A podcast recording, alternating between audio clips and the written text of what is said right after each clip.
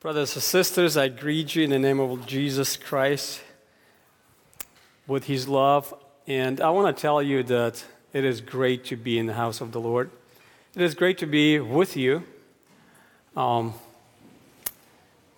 what we want to proclaim from this pulpit and everywhere we are is the revelation of God to the people and build people up that God loves you.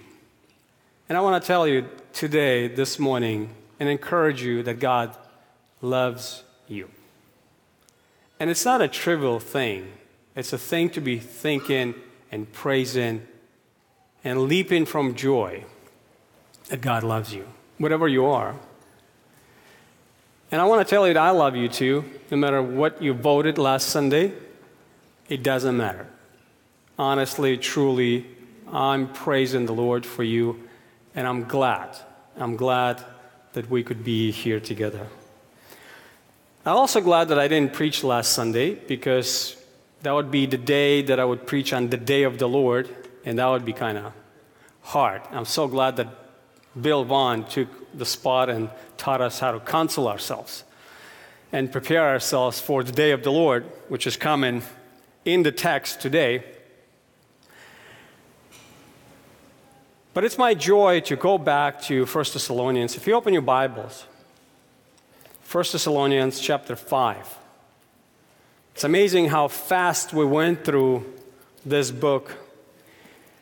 And we come to a somewhat dreadful and mixed with joy passage, which explains the day of the Lord and our relationship to it. Now we're going to read it and pray, and we're going to dive in into the text. Without further ado, 1 Thessalonians 5, we read verses 1 to 11. Now, as to the times and the epochs, brethren, you have no need of anything to be written to you. For you yourselves knows full well that the day of the Lord will come just like a thief in the night. While they are saying peace and safety, then destruction will come suddenly upon them like labor upon a woman with child, and they will not escape. But you, brethren, are not in the darkness, that the day would overtake you like a thief. For you are all sons of light and sons of day.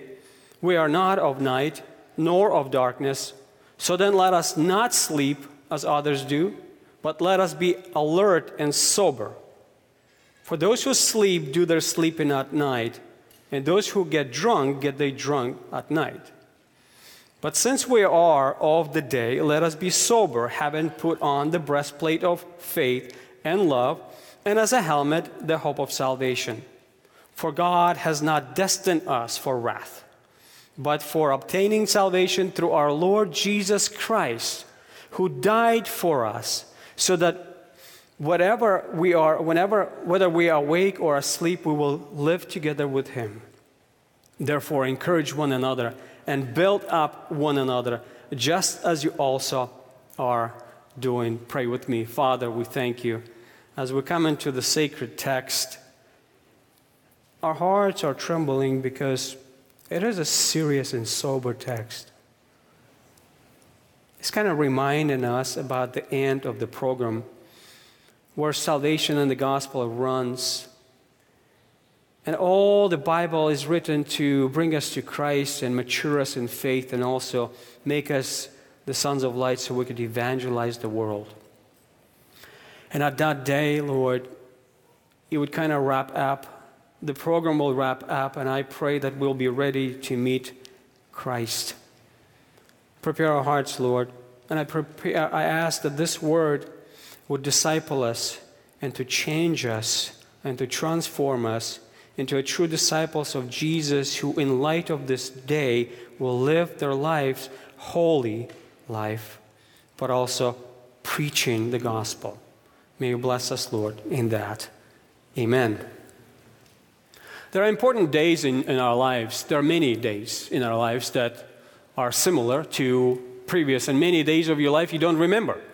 You don't remember what you ate in 1988 at breakfast, right? So that was insignificant, probably date. But there are days that are very significant. Not every day is equal. I remember the day when I was baptized. I remember the day when I was married. I remember the day of my first child. Don't remember the fourth. No, I do. But I also remember the days, you know, that are not so good. There are bad days. The day when I got first F in school. And I was dreadful to come home because I knew my father would ask me, What did you get? I remember the accident when I end up at hospital. And I was thinking that this is the last day of my life. There are the days that are good and bad. And similar in the Bible, when you read your Bible, you see the days. You see different days. There are good days. When you open your Bible in Genesis 1, there are good days. There are good seven days. G, God is creating and filling the whole world with life and exuberant joy. And then chapter 3, we read about the bad day, the dreadful day when Adam, naked, hid in the bushes, waiting for the wrath of God to pass him by.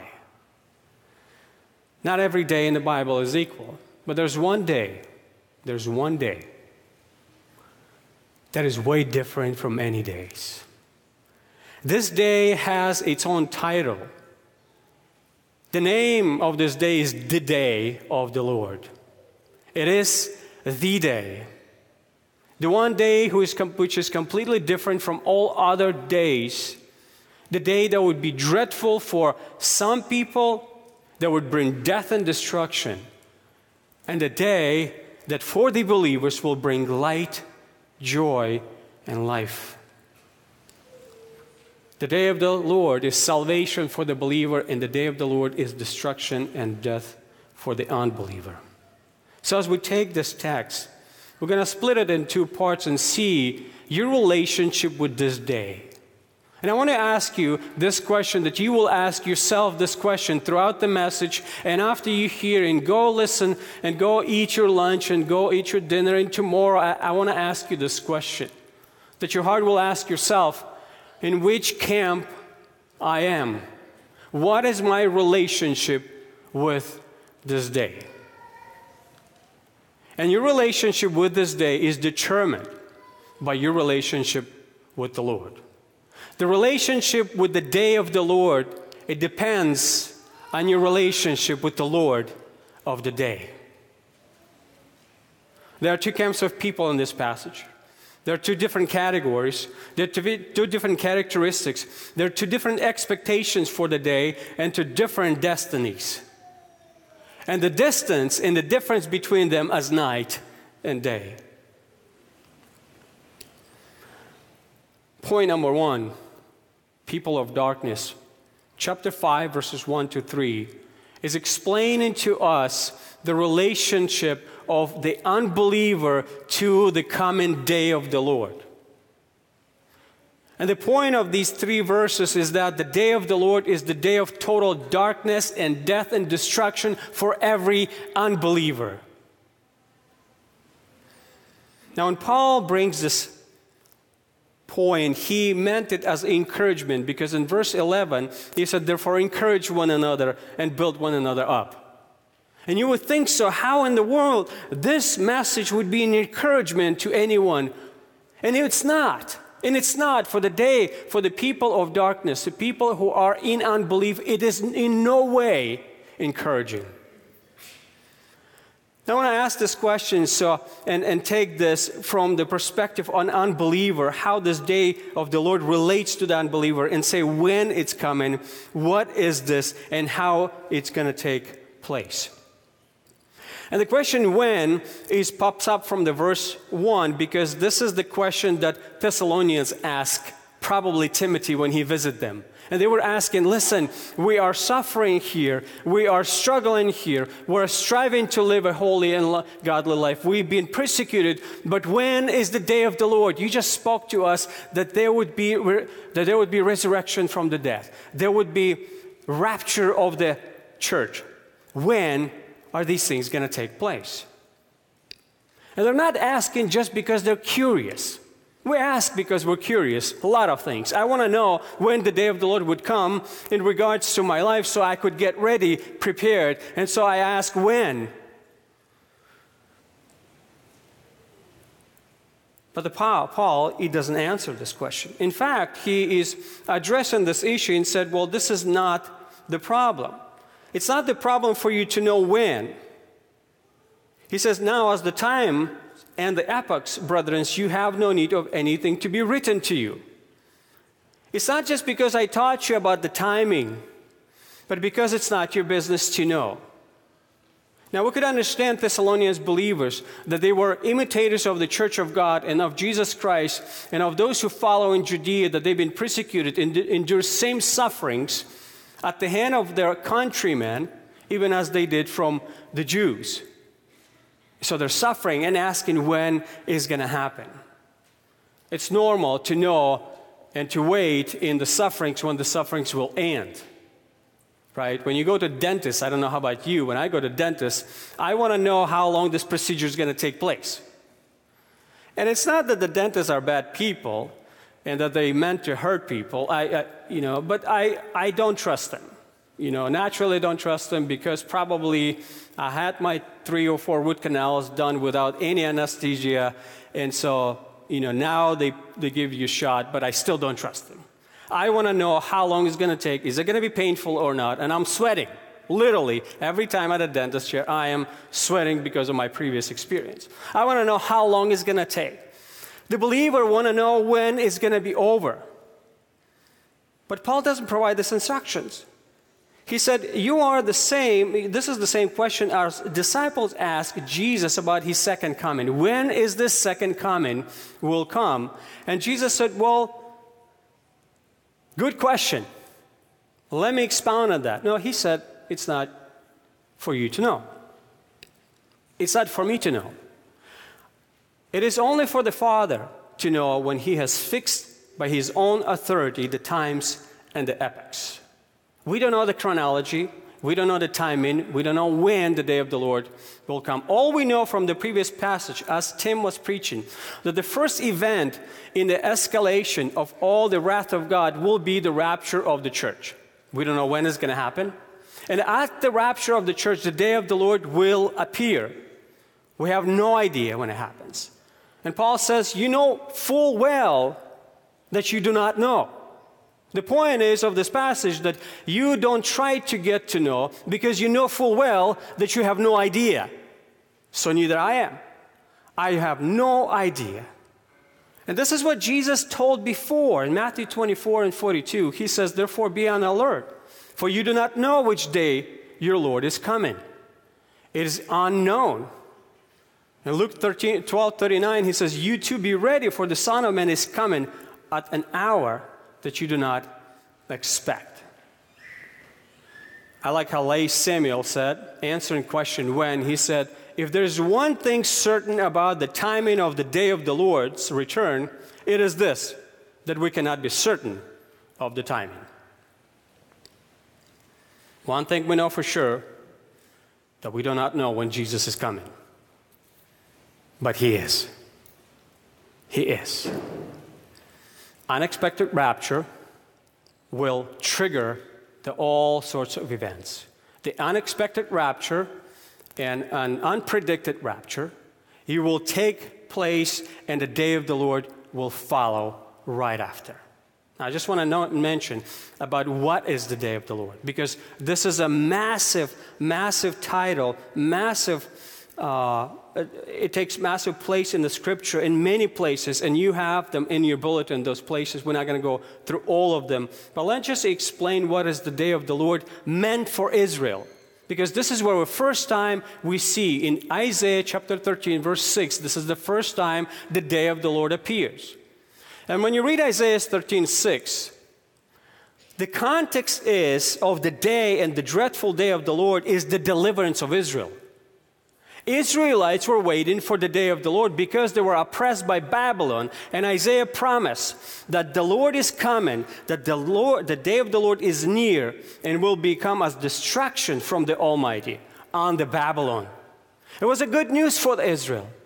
And Obadiah, preaches the same point the judgment on Edom, the salvation of Israel. The day of the Lord was, the light for the Israelites, for the day of the Lord draws near to on, on all the nations. As you have done it, it will be done t- to you. Your dealings will return on your own head, because just as you drank on my holy mountain, all the nations will drink continually. They will drink and swallow and become as if they never existed. The day of the Lord was supposed to delight for Israel and that will bring salvation for them. But something happened when Amos started introducing the day of the Lord later on. In Amos chapter 5, 18, it was a surprise for Israel. It says, Alas, you who are longing for the day of the Lord, for what purpose will the day of the Lord will be to you? It will be darkness and not light. And when a man flees from a lion and a bear meets him, or goes home, leans his hand against the wall, and the snake bites him. Will not the day of the Lord be darkness instead of light, even gloom with no brightness in it? And he addressed Israel. Zephaniah says the same thing. Judah, the day of the Lord will be dread for you. It is near, and it will be not good, but evil. And so, as we see, Israelite, the house of the Lord turns to be corrupt. And the supposedly day of the Lord, the good day of the Lord, turns into bad. And so it is for us today. You might call yourself a Christian, but I want you to remember if you're not in light of the gospel, if you have not received the faith Jesus Christ, if you didn't put your trust in him, this day it's not good it is going to be dreadful. And Paul addresses this for the unbeliever, and he says this is how it's going to come. And he gives us three illustration that this day of the Lord for the unbeliever will be like a shock, will be sudden, and will be sure destruction. Now he says here, you yourselves know full well in verse 2 that that day of the Lord will come just like a thief in the night just like a thief in the night. It is going to be a total surprise. Have you ever been robbed? I hope not. But you never get an invitation or, or the card and saying, okay, please be ready. I'm coming at 2 a.m. In the, mo- in the morning to rob your house. One time I woke up and one of my properties was stolen at night. It was sudden, was surprising unexpected. And Paul is referring to the same message as Peter in chapter 3 of 2 Peter, verse 10 says, But the day of the Lord will come like a thief, in which the heavens will pass away with a roar, and the elements will be destroyed with intense heat, and the earth and all its work will burn, be burned up. And Revelation 3 3, Jesus addresses the Sardis church. He says, So remember, that you have received and heard, and keep it and repent. Therefore, if you do not wake up, I will come like a thief, and you will not know at what hour I will come to you. It, was, it would be completely surprising as the thief and a night, unexpected like a thief. But it will be also devastating. The reason Paul is addressing this and ex- bring the example of the thief and a night because the thief comes to rob it's not just like you're surprised you wake up and you have a thief at the door. He is gone and he is able to steal. For the unbeliever, what would be the sudden? It is a complete loss of everything that he has. Complete loss of all his possessions, complete loss of all his goodnesses and of his life. He would be like a thief in the night when the day of the Lord overcomes him. He will lose it everything suddenly unexpectedly. The effect would be devastating. Now we know that Jesus compared himself as a thief, not in the sense that he's going to steal, but he's going to take suddenly what is own. Every unbeliever enjoys grace. Every unbeliever enjoys goodness of God. And at that moment, every goodness and every love and every kindness would be removed from him and he will be destroyed. God is merciful. He's patiently waiting and giving to the unbeliever everything they need. for life on earth, and he is also a judge who appointed a day in which he requires everything back. And if you didn't return to him with praises and glory and adoration and trusted in Jesus, you will meet him as a judge. It will be total surprise, total surprise for them.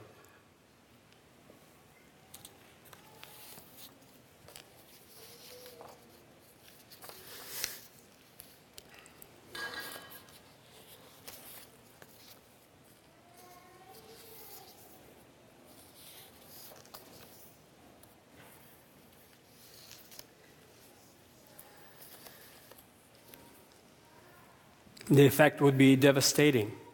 And God is, through Paul, he tells about those people that they are drunken, they're sleeping, they are on alert.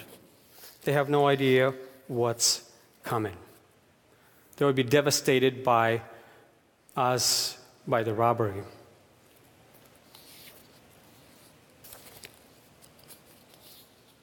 It will be also sudden destruction. We hear here, see here in the text, in verse 3, that while they are saying peace and safety, then destruction will come upon them suddenly. Not only that they would not expect it, but it would be so quick that there would be no time to change. There would be no time to prepare. People will be in a false security because they will be keep saying, notice this, that they are saying, keep on saying peace and safety. And they're saying peace and safety not because everything is good and, and, and rosy, but because they are convincing themselves that everything is fine. This is the height of self deception, promises by false teachers.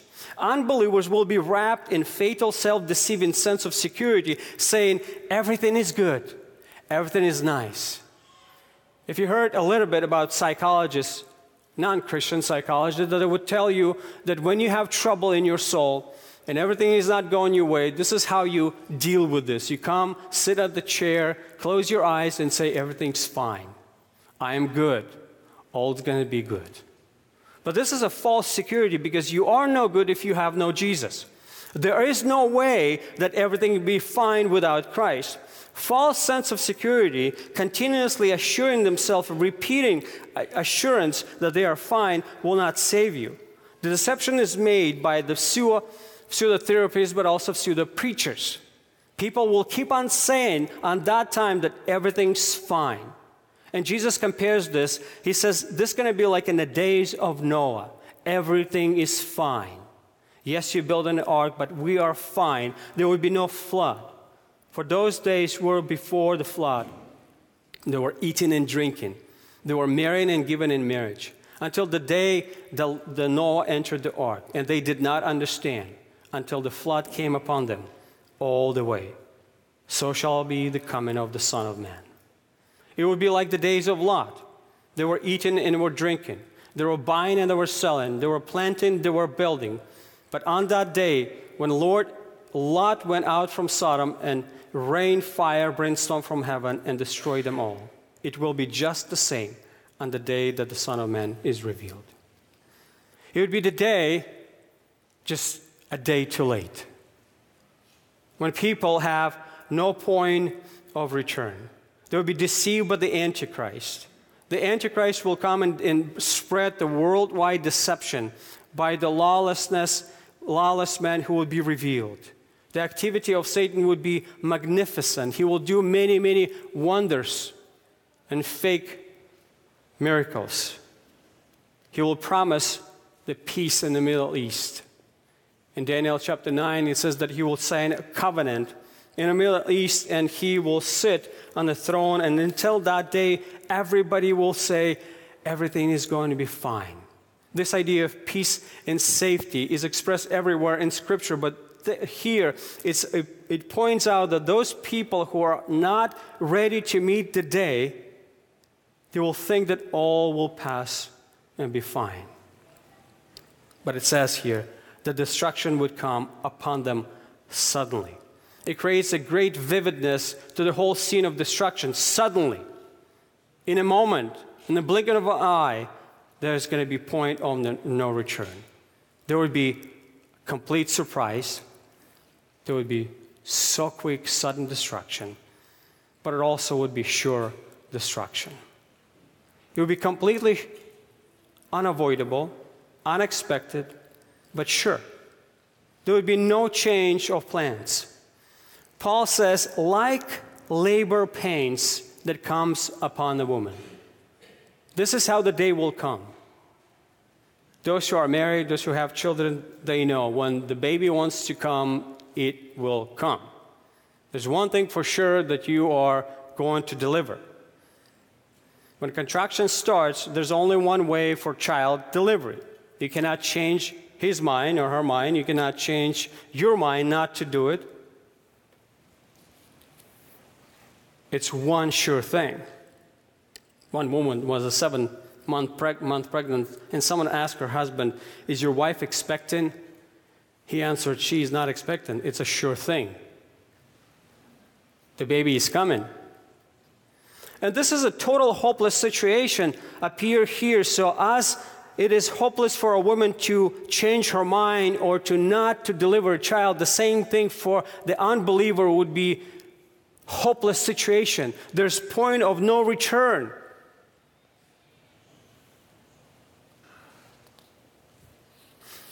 You know, you as a husband really can't help your wife to avoid any sufferings. You can't do anything you're just useless at the, at the labor. I don't know if you've been at the labor. I've been there four times, and, and all I could do is to, is to be quiet because anything you say is going to be used against you. It's like, you'll be fine. No, I'm not going to be fine. You'll go through. No, you don't know that. The only thing you could give is your hand for the squeezing and breaking and, and just quietly suffer. That's all. There's nothing you could do. There's nothing she could do. There's no point of return. The day of the Lord comes like a labor pain upon a woman that would be no change, inescapable consequences. Sure. That's what people should know. That if you don't trust Christ today, today, if you don't have relationship today with the Lord, you will not be ready. You will not be able to change, to prepare, to change your mind because it would be sudden, unexpected, and sure. And it will bring a complete destruction. It would be permanent separation from God. It says here that they will not escape. And English doesn't do justice because in Greek it's a double negative when it says that they shall by no means escape. By no means. There is no way that anyone upon whom the day of the Lord with all the judgment will come will escape. Paul issues a warning in verse 4 But you, brethren, are not in darkness that the day would overtake you like a thief. The word overtake you is coming from katalambana, meanings that it will take you with eagerness, will grab you with force would lay hold and seize you with hostile intent. The same word in Mark chapter 9, verse 18, when, when Mark describes how the evil spirit, that unclean spirit, seized the boy and grab him and slams him to the ground. Now, if you're thinking that I have time and I'll be prepared a little bit later, and I could change and I could plead with the Lord at that moment, you are fool. It says if you don't have the relationship with the Lord today, that day would be final. And therefore, you must prepare yourself for that day, today, so it would not overtake you by surprise. Right now, the raging waters of God's wrath.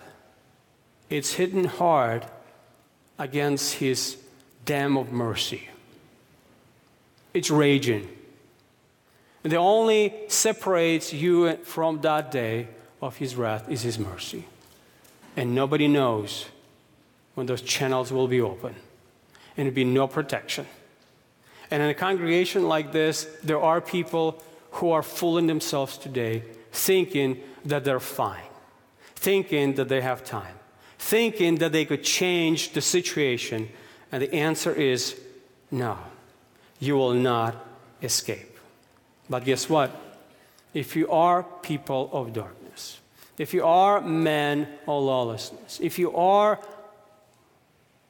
in relationship with the Lord just as we judge, there is time for you today to change. Now, in verse 4, he makes a big contrast, and he addresses now peoples of light. What are we, peoples of light, expect?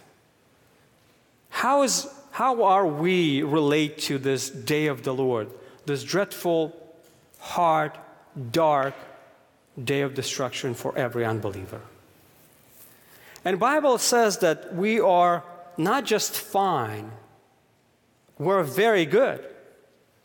Now, I want to bring you an illustration. For instance, imagine that you have an IRS desire to have audited on, on you. Let's say every person in this room would be audited once in his life. You just do not know when. But when it comes, it comes suddenly without preparation that you have to show all the papers for the last seven years. How would you do? How would you do? It's kind of be too late to prepare at that moment. If you lived dishonest life and you cheated on your taxes, it, it is too late. I mean, you can't change the fact. But you'll be totally fine if you kept your papers and you live a holy and godly life. If you were a good citizen, and there should be no worries about anything. And the key promise in this passage for every believer that you are not in the darkness and you will not be overtaken in verse 4 like a thief by this day. And the key solution for us is not to know when the day of the Lord comes. And it's not even what will it bring and how it will come. That a key solution for us is to live your life ready. Live your life ready. Reasons why this day would not overtake you, believer, as a surprise, or you, believer, will not be destroyed. It is because you have been given three things. You have been given a new nature, you are living your new life, and you have a new destiny. You have a new nature. You're a son of light. You have a new life. You're living in sober life and you have a new destiny, you obtain salvation. Now, briefly, Paul says in verse 4 and 5 about your new nature. Who are you today? I asked you earlier, in what camp are you? And will you find yourself, verse 5, 4 and 5, that you are called the sons of light? The contrast is striking. He said, But you, brethren, are not in the darkness. There's a world of difference between you and them. He addressed them in verse 3 they, them, and then he says, you. You are completely different. Sometimes we're struggling to see the difference between us and unbeliever. But no, don't have, you know, don't fool yourself because God has a clear understanding who is who. If you don't recognize the difference between unbeliever and believer, and you could say, well, well, some believers are so good and they're maybe better than some believers, you don't understand their position before the Lord. If we fail to see the unbeliever as a son of darkness, we fail to bring the message that you need salvation. They're sons of some night, and yet we, sons of light. The phrase here that the sons of light is really a descriptive phrase to whom you belong. We could really say sometimes, like Jesus called the two disciples sons of thunder. He really is saying that they are loud people. They belong and they have this characteristics of being loud. When we say that the sons of strength pointed on your arms, meaning that you are really have strong arm. When Paul is calling us the sons of day and sons of light, he's telling us to whom we belong. We belong to another realm. We belong to a realm of light and holiness, and therefore we are possessing the light. We belong to a new category of people. We have new character, new nature. Remember this today. Who are you? When you wake up tomorrow, who are you? How are you going to present yourself to the world? Are you living in the reality that you are the son of day. Sometimes I look at the believer and look at their messy life, and it's hard to see. Are you representing day? Are you representing night? Paul says, if you are the part of the light, then you are children of light, and you've been saved by the gospel. You also have a new lifestyle. In verse 6 and 8, he says, What should you do today as a new creature? And Paul, remind, Paul reminds us about the duty of Christian child. He said, Be on alert. Don't be drowsy. Don't get drunk with the world. Wake up, Christian. He introduces logical conclusions. He says, So then, in verse 6, if you are children of light, so then, let us not sleep. Wake up, dress up, live a godly life. And Paul says, and addresses this as us, the lifestyle of a soldier. He says, Your lifestyle is different. If before you were careless for the spiritual things, now you should be on alert. You should be awakened.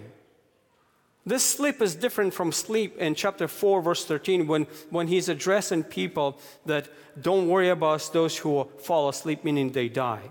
But sleeping, meaning inactivity, sleeping at night does not mean that you do not do anything. You just don't do anything positively good. The person who is sleeping during the day does not practice the activity of the day. Similarly, unbeliever does not practice the godliness.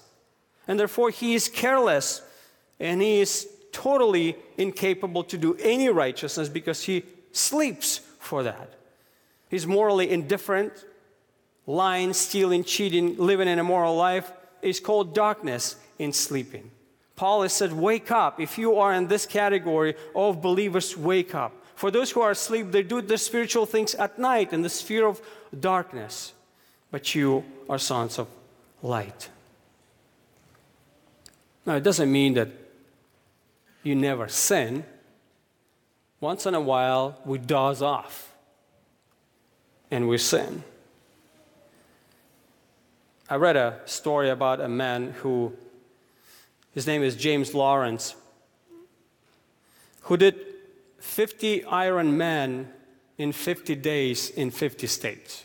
You know what Ironman is? It's just a kind of triathlon when, when there's very, very intense exercise.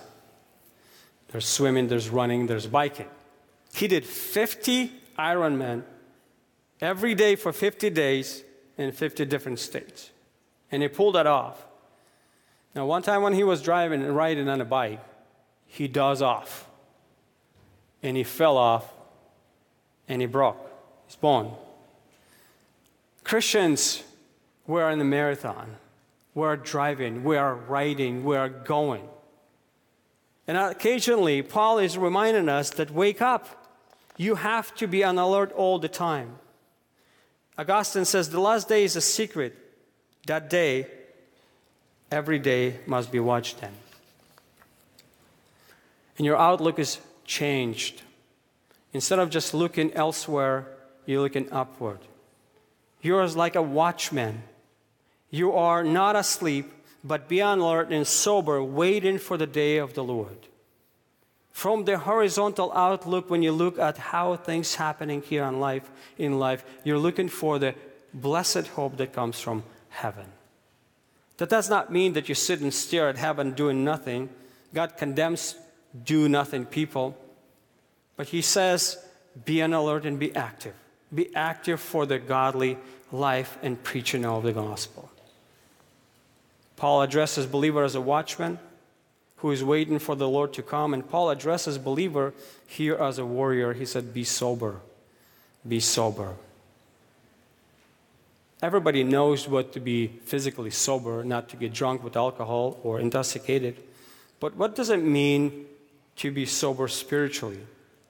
And he gives this the sober meanings that you need to be dressed up and ready for action. It means that you be sober and self control, alert, watchful, mentally awakened, and not be intoxicated with the worldliness. Man of God is not intoxicated with excessive alcohol and intoxicated with materialism. He's also not intoxicated with the success in his life. He's a child of God who's waiting for his Savior to deliver him from the wrath to come.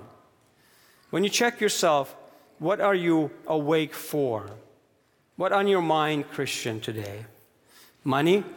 Possessions? Many think far more about how to get money or how what to dress next morning than about what to think and what to do about Christ's return. Many think about fashion more than about spiritual fashion. But Paul says, You're a soldier of God.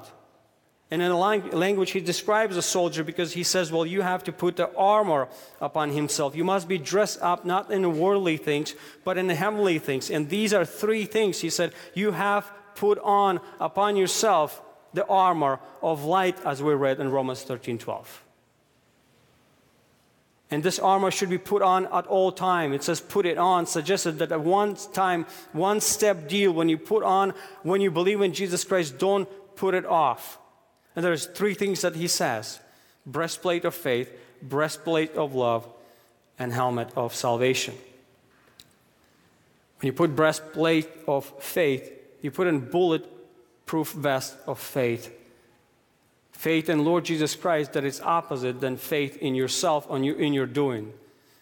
You understand that on that day nothing will save you but faith in Jesus Christ. That's all. There's nothing that you could do to please God. You're not trying to please God to earn His salvation. You put trust in Christ. Faith will protect you in the most horrible time in your lives. And the idea is here if this breastplate you're wearing right now and He will save you at the day of wrath, then will it not save you today with your dealings in this life? Faith is a bulletproof vest against the wrath of God. It also said that the same breastplate of love, vest protects our heart. Dress up in love of your God, and you are able to stand against any kind of temptations. If you are tempted to do anything else, you're really tempted to love something else. If you're tempted to love the world, if you're tempted to do immorality, if you're tempted to do cheating, it is because some other idol attracts your heart. And God said, Put on, as you have been put on, the love of Jesus that will seriously protect you in temptation against the sin. When we're breaking God's law, we've really chosen to love something else. And Paul says, Put on the love of Christ. The breastplate protects your heart, a helmet protects your mind. He says, helmet, and he explains the hope of salvation. What is the hope? What is your hope, Christian? That you will be saved from the wrath to come. This is the assurance of salvation. Lose the helmet, and you will be most definitely struggling with depression. You set aside your helmet of salvation, the assurance that He got you covered, that He will save you and protect you. And you will be depressed with bunch of doubts, with mental struggles about whether God is real, whether He's able to protect, whether He hears you or He's really good. Roman soldiers would be foolish to put his armor off during the time of battle. One of the key elements for the Roman soldier was to protect his brain against the broadsword. And the broadsword was used against a soldier, and a soldier does not have the helmet, it cuts him in two. In the same way, I believe that this is how Satan uses our uses the destruction he uses the doubts to penetrate our mind. This heavy sword of doubt, heavy sword of doubt in God's protection and God's salvation will get to you and split your mind into two parts and you become double minded. When you take off your helmet of salvation or your assurance that you are saved and protected, you start doubting about everything. I like how MacArthur says Satan has this broadsword with two edges discouragement and doubt. You sure are given a lot and not getting much in return. You're restricting your life to a certain standard is setting yourself apart from the world. But what happens? You just lost your job. Some blessings. You've been reading your Bible every day, but your wife is as cranky as she was before you brought this Bible at home. And hasn't had an effect on her at all. What is God doing in your life? You've been doing going to church for years, but look at your kids, they don't respect you today any more than they ever did. And he brings this sword of doubt and discouragement to distract us. It is simply because we forgot that God is our salvation. Trail, trials are coming, no doubt. Struggles will come. And we'll live still in flesh. We'll make many mistakes. But what is our solution? Should we give up? Should we sit down? Should we drop our hands? Should we drop everything and move in Texas because in California everything's so bad? But Paul says, no. What you should do, is you should wake up. Remember who you are. You're a child of light. You should put on the breastplate of faith, love, and helmet of salvation, which will protect you during this life and the life to come. Psalm 43 5, David says the same thing. He says, Why are you in despair, O my soul? And why are you dis- disturbed within, within me? Why? Change of scene, change of situation. He said, Hope in God. For I shall again praise him, the help of my countenance and my God. And Paul finishes this, and he said, You are a new type of people. You have a new lifestyle. Now you live in a different type of life when you're sober and alert. You're watching towards heaven, waiting for the Lord to come, but you're not idle. You're put in breastplate of faith. You're put in breastplate of, of love, and you are secure in your salvation. Why? Because in verse 9 he says, You should be secure in your destiny. You are untouched people. The fact that we will not be part of this tribulation period in the day of the Lord and will be snatched away from it is confirmed in verse 9. He says, For God has not destined us for wrath. He's not destined us for wrath. He did not appoint us for the wrath. But He appointed us for what? For obtaining salvation through Christ Jesus. What is your destiny, Christian? Are you secure? If you're secure on that day, then it should make you think that you're secure now. And if you are ready to meet Him now, then you'll be ready to meet Him then. Paul encourages us to live this life of readiness. Jesus may come at any time, so we should be ready at any time. Are you? And if you're ready and you understand that this is a dreadful day that will come upon any believer, how does it change your perspective on anything? We just heard this passage. We're going to walk out from here. We may just rejoice that we will not be there. We'll be happy that God saved us. How does it change our lives in our perspective upon unbelievers. This is a sure thing. They will die, they will not escape. And the reason God is telling us this today, to encourage us to spread the word. And if you are people of the day, the light would shine. It would be obvious everywhere you go. Now, we don't like to think about the day of the Lord we don't like to think about these things. We like to think, how can we improve our days today and be encouraged today? But this is a great encouragement for us to go and share the love of God. When is the last time that you did mention the wrath of God coming upon the believer, unbeliever? When? When are you planning to do so? You do not know when it's coming. How does it change your perspective on life? How do you live your life? Are you changing in any way? Are you awakened? Are you really dressed up? Do you have this assurance of salvation that is obvious in your life that you're a joyful Christian and not constantly bombarded by the doubts and distresses? Or you find yourself in misery when you don't think about anything else but yourself?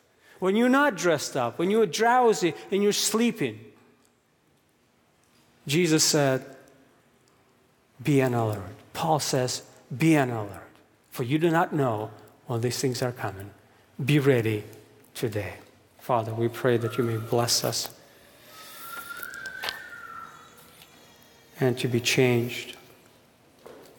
As we wait for our Lord Savior return, let us keep on praying, working, and watching while looking for the blessed hope, our only hope for this world. Amen.